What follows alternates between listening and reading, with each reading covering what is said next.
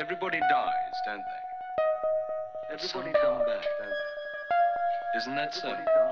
You tried to get into the locked drawer today, didn't you? You tried. How do the dead come back, Mother? What's the secret? Full Circle by John Buchan. Peckwether, the historian, whose turn for storytelling came at our last dinner before the summer interregnum, apologized for reading his narrative. He was not good, he said, at impromptu composition. He also congratulated himself on Leithen's absence. He comes into the story, and I should feel rather embarrassed talking about him to his face. But he has read my manuscript and approved it, so you have two reliable witnesses to a queerish tale. In his precise academic voice, he read what follows. The October night was brightening towards late afternoon when Leithen and I climbed the hill above the stream and came in sight of the house. All morning, a haze with a sheen of pearl in it had lain on the folds of downland, and the vision of far horizons, which is the glory of Cotswold, had been veiled, so that every valley seemed a place enclosed and set apart. But now a glow had come into the air, and for a little the autumn lawns had the tints of summer. The gold of sunshine was warm on the grasses, and only the riot of colour in the berry laden edges of the fields and the slender woodlands told of the failing year. We were looking into a green cup of the hills, and it was all a garden, a little place, bounded by slopes that defined its graciousness with no hint of barrier, so that a dweller there, though his view was but a half a mile on any side, would yet have the sense of dwelling on uplands and commanding the world.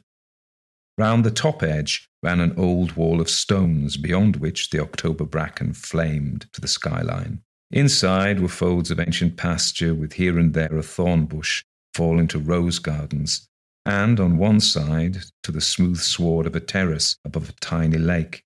At the heart of it stood the house, like a jewel well set. It was a miniature, but by the hand of a master.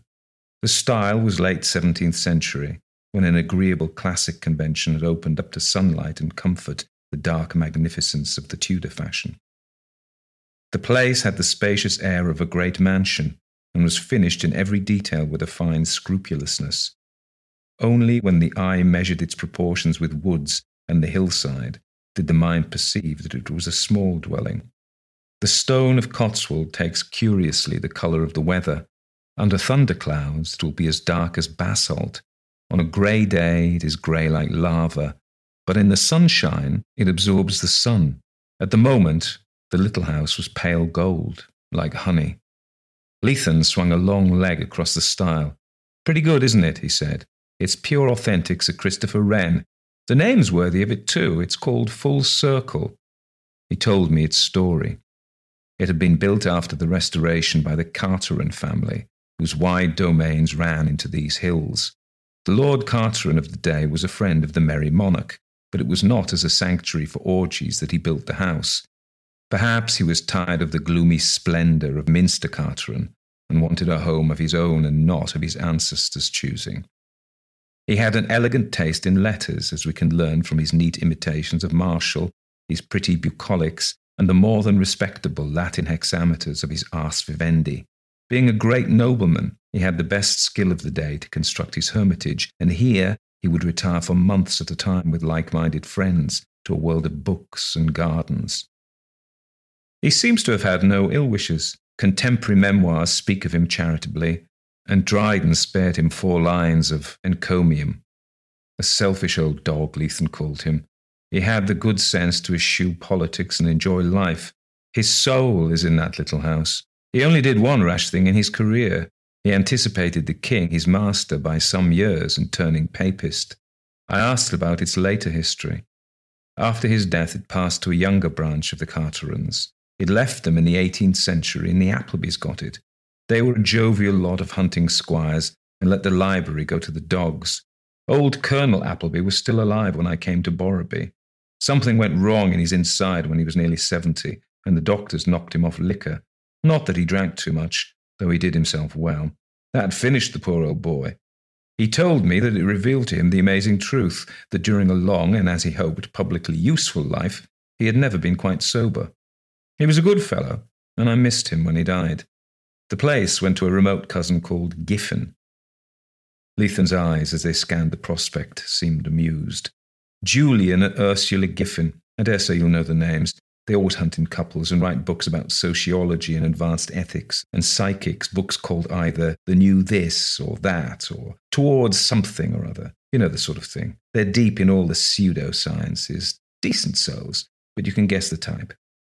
I came across them in a case I had at the Old Bailey, defending a ruffian who was charged with murder. I hadn't a doubt that he deserved hanging on 20 counts, but there wasn't enough evidence to convict him on this one.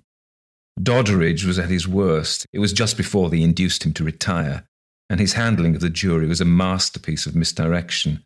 Of course, there was a shindy. The thing was a scandal, and it stirred up all the humanitarians till the murder was almost forgotten in the iniquities of old Doddridge.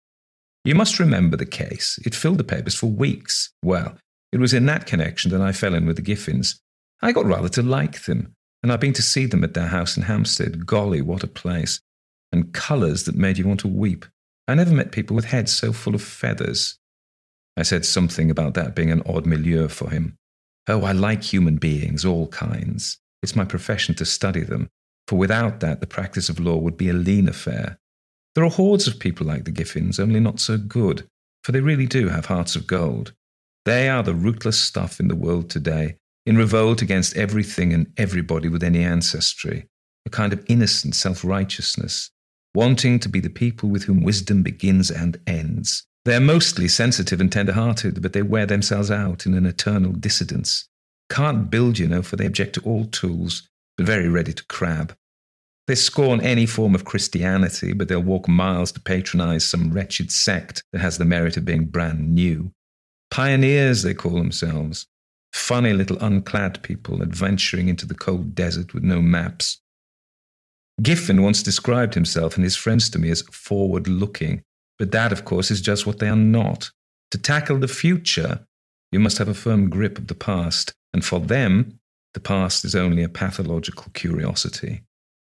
They're up to their necks in the mud of the present, but good after a fashion, and innocent, sordidly innocent. Fate was in an ironical mood when it saddled them with that wicked little house. Wicked did not seem to me to be a fair word. It sat honey coloured among its gardens with the meekness of a dove. The sound of a bicycle on the road behind us made us turn round, and Leithen advanced to meet a dismounting rider. He was a tallish fellow, some forty years old perhaps, with one of those fluffy blonde beards that have never been shaved. Short sighted, of course, and wore glasses. Biscuit coloured knickerbockers and stockings clad his lean limbs. Leithen introduced me. We're walking to Borrowby and stopped to admire your house. Could we just have a glimpse inside? I want Peckwether to see the staircase. Mr. Giffen was very willing. I've been over to Clyston to send a telegram. We have some friends for the weekend who might interest you. Won't you stay for tea? There was a gentle, formal courtesy about him, and his voice had the facile intonations of one who loves to talk. He led us through a little gate and along a shorn green walk among the bracken to a postern which gave entrance to the garden. Here, though it was October, there was still a bright show of roses, and the jet of water from the leaden cupid dripped noiselessly among fallen petals. And then we stood before the doorway, above which the old Carteron had inscribed a line of Horace. I have never seen anything quite like that little hall. There were two, indeed, separated by a staircase of wood that looked like olive. Both were paved with black and white marble, and the inner was oval in shape, with a gallery supported on slender walnut pillars. It was all in miniature, but it had a spaciousness which no mere size could give. Also, it seemed to be permeated by the quintessence of sunlight. Its air was of long descended, confident, equable happiness. There were voices on the terrace beyond the hall. Giffen led us into a room on the left. You remember the house in Colonel Appleby's time, Leithen? This was the chapel. It had always been the chapel. You see the change we've made. I beg your pardon, Mr. Peckwether. You're not by any chance a Roman Catholic. The room had a white panelling and on two sides deep windows. At one end was a fine Italian shrine of marble, and the floor was mosaic, blue and white, in a quaint Byzantine pattern. There was the same air of sunny cheerfulness as in the rest of the house. No mystery could find a lodgment here. It might have been a chapel for three centuries, but the place was pagan.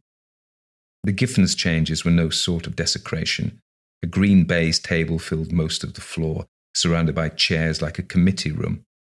On new raw wood shelves were files of papers and stacks of blue books, and those desiccated works into which reformers of society torture the English tongue. Two typewriters stood on a side table. It's our workroom, Giffen explained, where we hold our Sunday moots. Ursula thinks that a weekend is wasted unless it produces some piece of real work. Often, a quite valuable committee has its beginning here. We try to make our home a refuge for busy workers, where they need not idle, but can work under happy conditions. A college situate in a clearer air, Leithen quoted, but Giffen did not respond except with a smile. He'd probably never heard of Lord Falkland. A woman entered the room, a woman who might have been pretty if she had taken a little pains. Her reddish hair was drawn tightly back and dressed in a hard knot, and her clothes were horribly incongruous in a remote manor house. She had bright, eager eyes like a bird, and hands that fluttered nervously. She greeted Leithen with warmth. We've settled down marvellously, she told him. Julian and I feel as if we'd always lived here, and our life has arranged itself so perfectly. My mother's cottages in the village will soon be ready, and the club is to be opened next week. Julian and I will carry on the classes ourselves for the first winter. Next year, we hope to have a really fine program, and then it's so pleasant to be able to entertain one's friends. Won't you stay to tea? Dr. Swope is here, and Mary Elliston, and Mr. Perky Blake, you know, the Member of Parliament. Must you hurry off? I'm so sorry. But What do you think of our workroom? It was utterly terrible when we first came here, a sort of decayed chapel like a withered tuberose. We have let the air of heaven into it. I observed that I had never seen a house so full of space and light. Ah, you noticed that? It's a curiously happy place to live in. Sometimes I'm almost afraid to feel so light-hearted. But we look on ourselves as only trustees. It's a trust we have to administer for the common good. You know, it's a house on which you can lay down your own impress. I can imagine places which dominate the dwellers, but full circle is plastic, and we can make it our own just as much as if we had planned it and built it. That's our chief piece of good fortune. We took our leave, for we had no desire for the company of Dr. Swope and Mr. Percy Blaker. When we reached the highway, we halted and looked back on the little jewel. Shafts of the westering sun now caught the stone and turned the honey to ripe gold. Thin spires of amethyst smoke rose into the still air. I thought of the well meaning, restless couple inside its walls, and somehow they seemed out of the picture. They simply didn't matter. The house was the thing, for I had never met in inanimate stone such an air of gentle masterfulness. It had a personality of its own, clean cut and secure, like a high born old dame among the females of profiteers, and Mrs. Giffen claimed to have given it her impress. That night in the library at Borrowby, Leithen discoursed of the restoration, Borrowby, of which by the expenditure of much care and a good deal of money he has made a civilized dwelling, is a Tudor manor of the Cotswold type, with high pitched narrow roofs and tall stone chimneys rising sheer from the meadows, with something of the massiveness of a border keep. He nodded towards the linen fold panelling and the great carven chimney piece.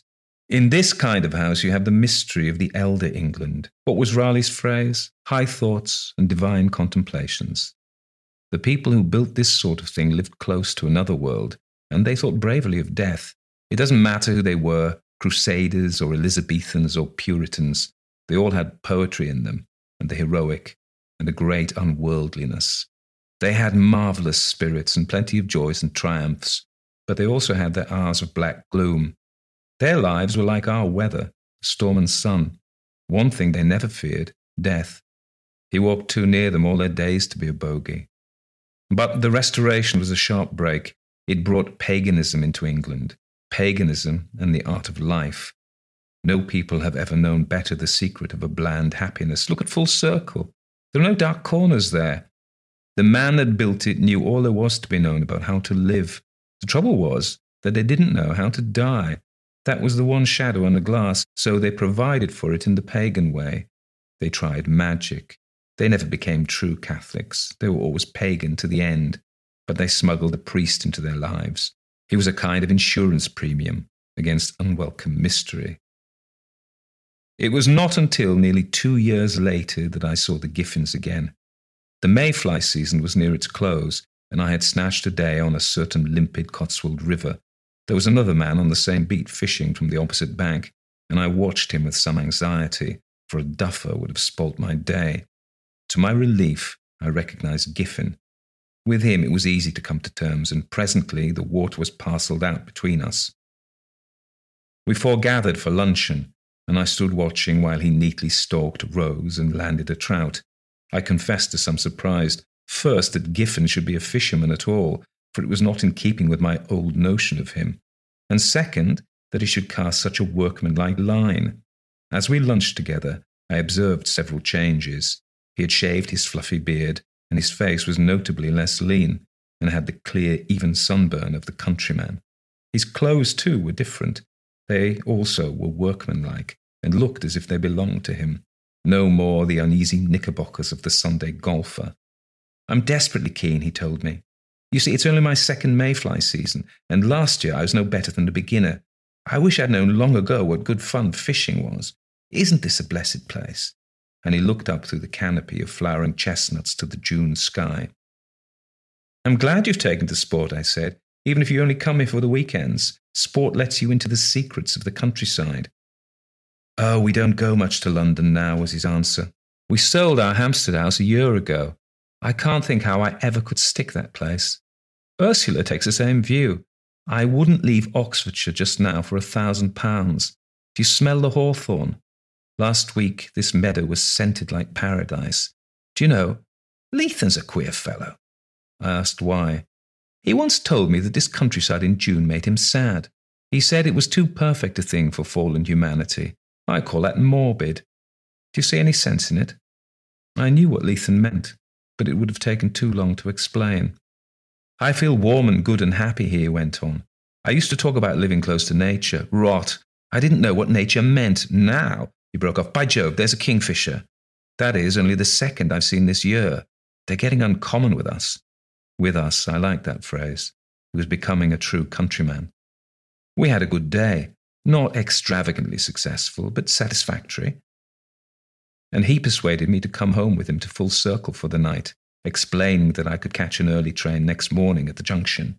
So we extricated a little two seater from a thicket of lilacs, and he drove me through four miles of sweet scented dusk, with nightingales shouting in every thicket.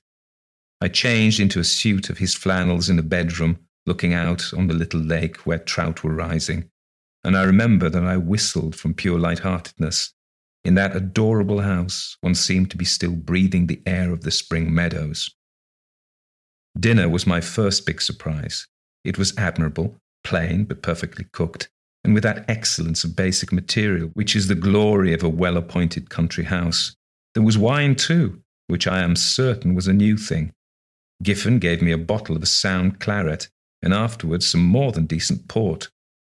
My second surprise was my hostess. Her clothes, like her husband's, must have changed, for I didn't notice what she was wearing, and I had noticed it only too clearly the last time we met. More remarkable was the difference in her face. For the first time, I realized that she was a pretty woman. The contours had softened and rounded, and there was a charming well being in her eyes, very different from the old restlessness. She looked content, infinitely content. I asked her about her mother's cottages. She laughed cheerfully. I gave them up after the first year. They didn't mix well with the village people. I'm quite ready to admit my mistake, and it was the wrong kind of charity. The Londoners didn't like it, felt loathsome and sighed for the fried fish shop, and the village women were shy of them, afraid of infectious complaints, you know. Julian and I have decided that our business is to look after our own people. It may have been malicious, but I said something about the wonderful scheme of village education. Another relic of cockneyism, laughed the lady, but Giffen looked a trifle shy. I gave it up because it didn't seem worthwhile. What's the use of spoiling a perfectly wholesome scheme of life by introducing unnecessary complications? Medicine's no good unless a man's sick, and these people aren't sick. Education is the only cure for certain diseases the modern world has engendered. But if you don't find the disease, the remedy is superfluous. The fact is, I hadn't the face to go on with the thing. I wanted to be taught rather than to teach, there's a whole world around me of which I know very little, and my first business is to get to understand it. any village poacher can teach me more of the things that matter than what I have to tell him. Besides, we have so much to do, his wife added. There's the house and the garden and the home farm and the property. It isn't large, but it takes a lot of looking after. The dining room was long and low ceilinged and had a white panelling in bold relief. Through the windows came odours of the garden and a faint tinkle of water. The dusk was deepening, and the engravings in their rosewood frames were dim, but sufficient light remained to reveal the picture above the fireplace. It showed a middle aged man in the clothes of the later Carolines. The plump, tapering fingers of one hand held a book, the other was hidden in the folds of a flowered waistcoat. The long, curled wig framed a delicate face with something of the grace of youth left to it. There were quizzical lines about the mouth, and the eyes smiled pleasantly, yet very wisely. It was the face of a man I should have liked to dine with. He must have been the best of company. Giffen answered my question. That's the Lord Carteron who built the house. No, no relation. Our people were the Applebys who came in 1753. We've both fallen so deep in love with Full Circle that we wanted to see the man who conceived it. I had some trouble getting it. It came out of the Minster Carteron sale, and I had to give a dealer twice what he paid for it. It's a jolly thing to live with. It was indeed a curiously charming picture. I found my eyes straying to it till the dusk obscured the features. It was the face of one wholly at home in a suave world, learned in all the urbanities. A good friend, I thought, the old lord must have been, and a superlative companion. I could imagine neat Horatian tags coming ripely from his lips. Not a strong face, but somehow a dominating one. The portrait of the long dead gentleman had still the atmosphere of life. Giffen raised his glass of port to him as we rose from the table as if to salute a comrade. We moved to the room across the hall, which had once been the Giffens' workroom, the cradle of earnest committees and weighty memoranda. This was my third surprise. Baize covered table and raw wood shelves had disappeared. The place was now half smoking room, half library. On the walls hung a fine collection of coloured sporting prints, and below them were ranged low Hepplewhite bookcases. The lamplight glowed on the ivory walls, and the room, like everything else in the house, was radiant. Above the mantelpiece was a stag's head, a fair eleven pointer. Giffen nodded proudly towards it. I got that last year at MacRae, my first stag. There was a little table with an array of magazines and weekly papers. Some amusement must have been visible in my face as I caught sight of various light hearted sporting journals, for he laughed apologetically. You mustn't think that Ursula and I take in that stuff for ourselves. It amuses our guests, you know. I dared say it did, but I was convinced that the guests were no longer Dr. Swope and Mr. Percy Blaker. One of my many failings is that I can never enter a room containing books without scanning the titles. Giffen's collection won my hearty approval. There were the very few novelists I can read myself Miss Austen and Sir Walter and the Admirable Marryat. There was a shelf full of memoirs and a good deal of 17th and 18th century poetry. There was a set of the classics in fine editions, Bodonis and Baskervilles and such like. There was much county history and one or two valuable old herbals and itineraries. I was certain that two years before, Giffen would have had no use for literature except some muddy Russian oddments and I am positive that he would not have known the name of Surtees. Yet there stood the tall octavos recording the unedifying careers of Mr. Jorrocks, Mr. Facey Romford, and Mr. Soapy Sponge. I was a little bewildered as I stretched my legs in a very deep armchair. Suddenly, I had a strong impression of looking on at a play, moving docilely at the orders of a masterful stage manager, and yet with no sense of bondage. And as I looked on, they faded off the scene, and there was only one personality that house, so serene and secure, smiling at our modern antics, but weaving all the while an iron spell round its lovers. For a second, I felt an oppression, as of something to be resisted. But no, there was no oppression. The house was too well bred and disdainful to seek to captivate. Only those who fell in love with it could know its mastery, for all love exacts a price. It was far more than a thing of stone and lime. It was a creed, an art, a scheme of life, older than any Carteron, older than England, somewhere far back in time, in Rome, in Attica, or in an Aegean island. There must have been such places. But then they called them temples, and gods dwelt in them. I was roused by Giffen's voice discoursing of his books.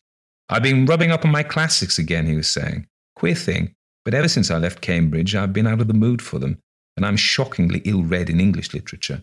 I wish I had more time for reading, for it means a lot to me. There's such an embarrassment of riches here, said his wife. The days are far too short for all there is to do. Even when there's nobody staying in the house, I find every hour occupied. It's delicious to be busy over the things one really cares for. All the same, I wish I could do more reading, said Giffen. I've never wanted to so much before.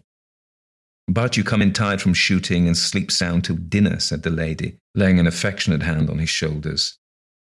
They were very happy people, and I like happiness. Self absorbed, perhaps, but I prefer selfishness in the ordinary way of things.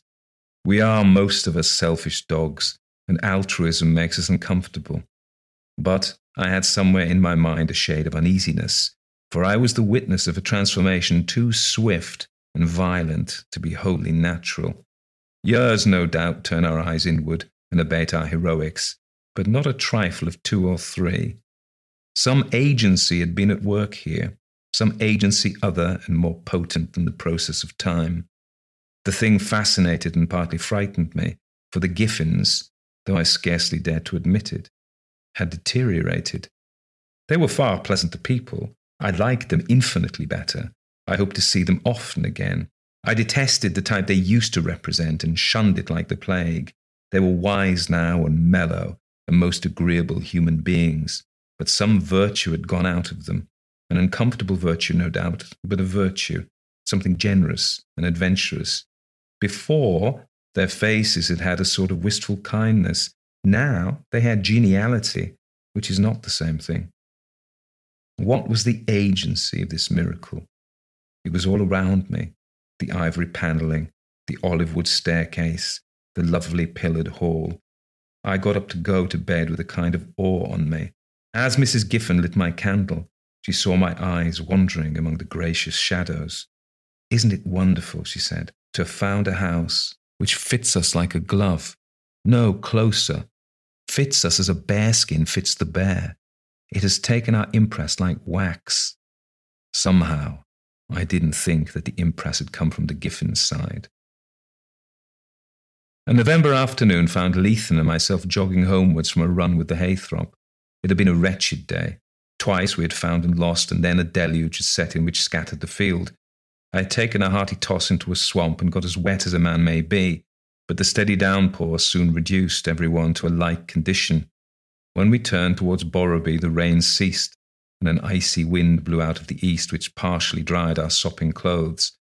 All the grace had faded from the Cotswold valleys. The streams were brown torrents, the meadows lagoons, the ridges bleak and grey, and a sky of scurrying clouds cast leaden shadows. It was a matter of ten miles to Borrowby. We had long ago emptied our flasks, and I longed for something hot to take the chill out of my bones. Let's look in at full circle, said Leithen as we emerged on the high road from a muddy lane. We'll make the Giffens give us tea. You'll find changes there.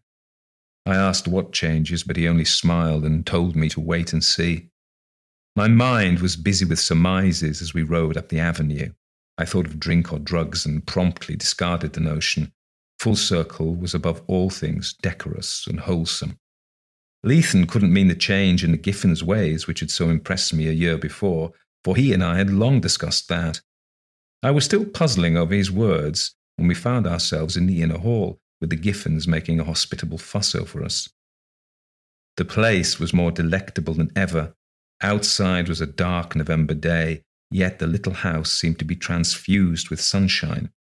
I don't know by what art the old builders had planned it, but the airy pilasters, the perfect lines of the ceiling, the soft colouring of the wood seemed to lay open the house to a clear sky.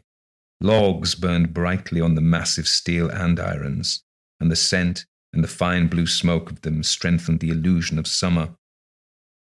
Mrs. Giffen would have had us change into dry things, but Leithen pleaded awaiting dinner at Borrowby. The two of us stood by the fireplace drinking tea, the warmth drawing out a cloud of vapour from our clothes to mingle with the wood smoke. Giffen lounged in an armchair, and his wife sat by the tea table. I was looking for the changes of which Leithen had spoken. I didn't find them in Giffen. He was much the same as I remembered him on that June night when I had slept here, a trifle fuller in the face, perhaps, a little more placid about the mouth and eyes. He looked a man completely content with life. His smile came readily, and his easy laugh. Was it my fancy, or had he acquired a look of the picture in the dining room? I nearly made an errand to go and see it. It seemed to me that his mouth had now something of the portrait's delicate complacence. Lely would have found him a fit subject, though he might have boggled at his lean hands. But his wife, ah, there the changes were unmistakable. She was comely now rather than pretty, and the contours of her face had grown heavier. The eagerness had gone from her eyes and left only comfort and good humour. There was a suspicion, ever so slight, of rouge and powder. She had a string of good pearls, the first time I had seen her wear jewels. The hand that poured out the tea was plump, shapely, and well cared for. I was looking at a most satisfactory mistress of a country house who would see that nothing was lacking to the part. She talked more and laughed oftener. Her voice had an airy lightness which would have made the silliest prattle charming. We're going to fill the house with young people and give a ball at Christmas, she announced. This hall is simply clamouring to be danced in. You must come, both of you, promise me.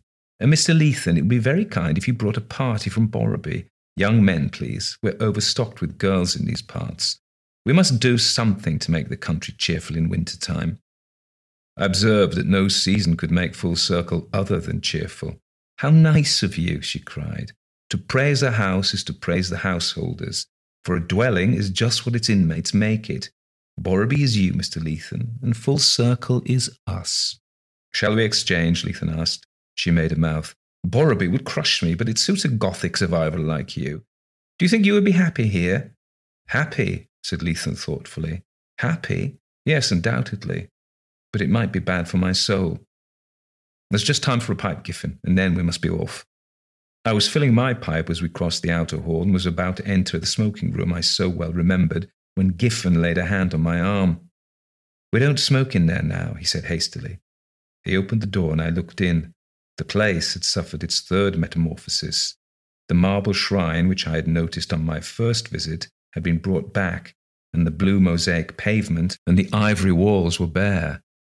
At the eastern end stood a little altar, with above it a copy of a Correggio Madonna. A faint smell of incense hung in the air, and the fragrance of hothouse flowers.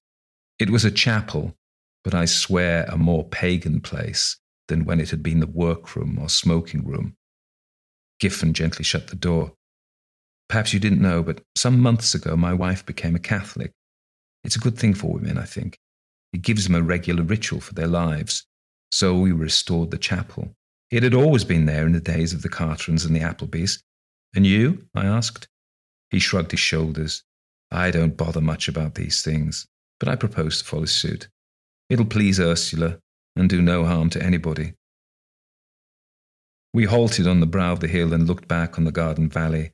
Leithen's laugh as he gazed had more awe than mirth in it. That wicked little house. I'm going to hunt up every scrap I can find about old Tom Carteron. He must have been an uncommon clever fellow. He's still alive down there and making people do as he did. In that kind of place, you may expel the priest and sweep it and garnish it. But he always returns. The rack was lifting before the wind, and a shaft of late watery sun fell on the grey walls. It seemed to me that the little house wore an air of gentle triumph.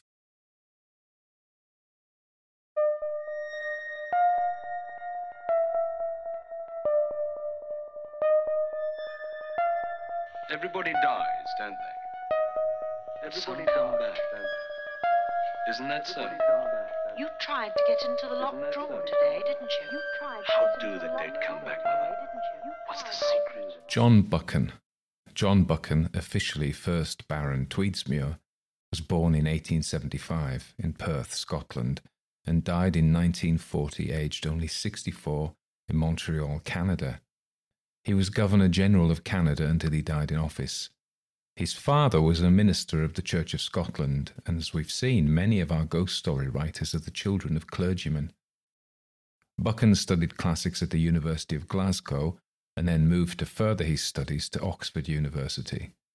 After that, after graduating, he went to South Africa, where he was private secretary to the High Commissioner of South Africa. Like Kipling, who we read last week, Buchan was a conservative son of the British Empire. But Buchan was a bit of a softy for a conservative. And when later he was MP for Peebles, a place just south of Edinburgh, if you don't know it, he supported votes for women, national health insurance for the poor, and curtailing the power of the House of Lords. Later, when he went to Canada, he was very keen on the identity of Canada as its own country and was interested in fostering a sense of Canadian identity separate from just being a province of the British Empire. And he was also interested in Native American culture or First Nation culture, as they say in Canada. He was a Scot, obviously, but he wasn't a Scottish nationalist in those days. Many, most Scots saw the future of their country as being tied to the future of the United Kingdom, and of course, many still do. Not contentious then, but it is a little bit more now. When Buchan returned from South Africa, he was called to the English bar as a barrister. If he'd stayed in Scotland, he would have been an advocate. I'm not sure in North America they have that separation between a solicitor and a barrister, which in England, the solicitor is the person who doesn't appear in court, generally doesn't wear a wig, and prepares all the papers and supporting material for the case, while the barrister is Rumpole of the Bailey, who stands up and uses all his techniques of oratory and wit to convince people that his side, whether he's defending or prosecuting, is correct, even if it isn't. But there we are. So he did that as well. And at the same time, he became editor of The Spectator, which is a, a still existing right wing conservative magazine. He was a writer, and so he worked for the Ministry of Propaganda. And then in 1916, he actually went to the front where he was attached to the Intelligence Corps. Now, that was in 1916. In 1915, he published his most famous spy story, The 39 Steps, which has been made into movies a couple of times. Then in 1935, Buchan went as Governor General to Canada. And he'd always liked Canada, and he'd written about it when he was a journalist and fought alongside Canadian troops in the First World War. And as I said, he was very keen on encouraging a distinct Canadian identity. He was host for the tour of King George VI on the King's Tour of Canada. And then at Rideau Hall, he suffered a stroke, and then when he fell, he suffered a head injury, and he died of that. Interestingly, he was um, treated by the Canadian neurologist Wilder Penfield. Penfield was famous for his experiments in stimulating parts of the human brain when his patients were awake. So he'd take the skull off, he'd touch different parts with electrodes, and the person would then report this, the experiences. And so he was able to find that certain parts of the brain seemed to summon forth very vivid, full sensory experiences, which is very interesting. It may have been debunked a little bit actually since then. I was going to say when I was recording the story, I had the most immense technical difficulties, and I hope they won't continue in this part. This is another night. And it was like I couldn't record the story. It kept recording on multiple tracks, bits kept flipping round. It was really, it was, I don't know what was going on. Uh, my conclusion was the story itself was haunted and it wouldn't behave itself. Full circle, you remember that last week we did um, the story They by Rudyard Kipling, and the House Beautiful was a major character in the story in a tradition of the Gothic residence. But as I said before, the Gothic residence is both, can be both appalling, but is also magical as well and paradisical. I can't actually say that word. So, Full Circle is a massive character in this story, the house. And I haven't quite disentangled the name Full Circle. I should probably Google it. Um, you know, what is its um, significance? But we learn that after the restoration of the monarchy of Charles II after the English Civil War in the 17th century, it was a time because the Puritans who'd been in control had banned pretty much everything, smashed all the icons, banned dancing, you couldn't do anything. Banned Christmas actually tried to do that. So when the king came back, it was time for a good time. And so I think that's a reference to the orgies and things. They were They were licentious in those days. Interestingly, Leithen, who speaks for Buchan, I guess, talks about how these people who often converted to Catholicism, they weren't real Catholics. They were they were interested in the magic, and he says they were actual pagans, you know, in the old classical sense of pre-Christian Rome. And he says talks about a paganism that suffuses the house.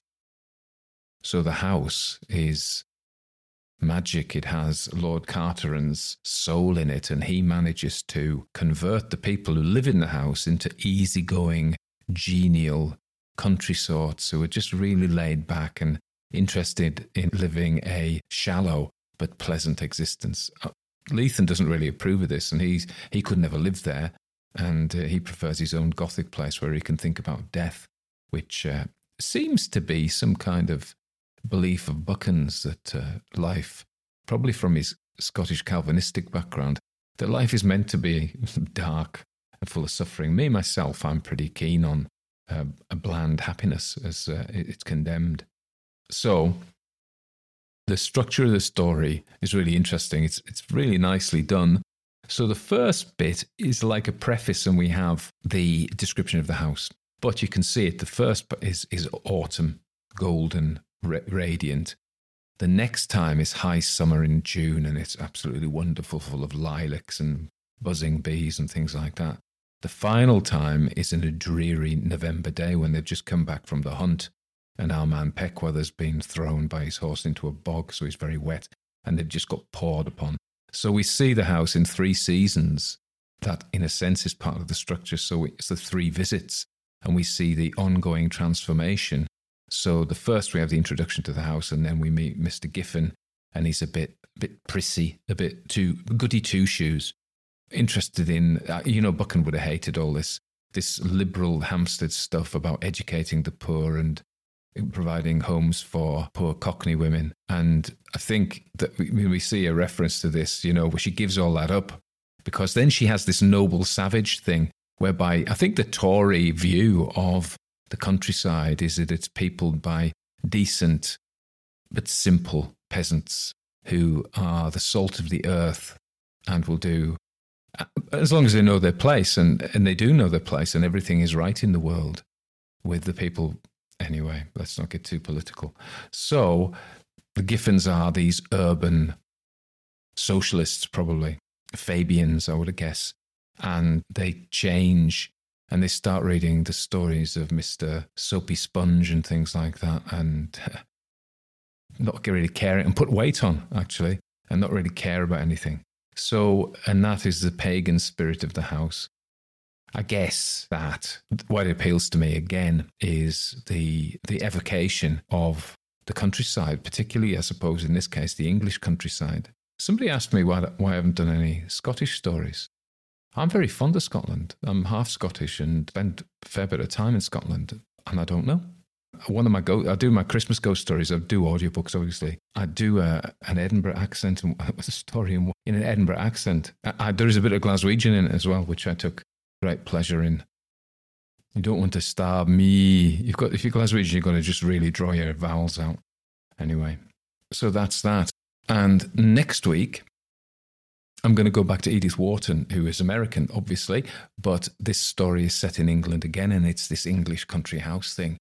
And so I'm looking forward to that. And the final one of the four I've got in mind for doing of, you know, the house beautiful, the, the magical building as the main character or a significant character is one by Shirley Jackson, another American writer, but again set in England. So you'll be spared my American accent.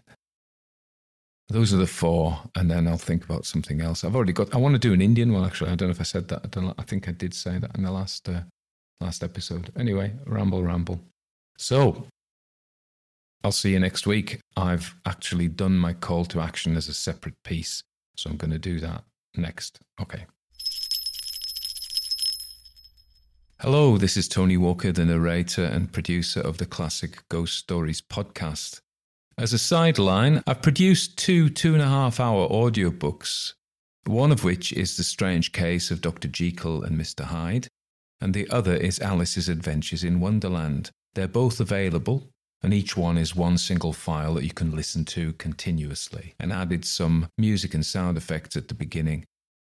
They're for sale on Music Glue, and you can pay what you want. The minimum, I think, is 30 pence, which is about 50 cents American. But you can pay more than that if you wish. So if you wanted to get those, go over to Music Glue. The links are in the show notes. It's marketed under Eerie Cumbria because that is my live storytelling persona. So Dr. Jekyll and Mr. Hyde, and a separate audiobook of Alice's Adventures in Wonderland, available from as little as 30 pence each for two and a half hours each. Seems a good deal to me.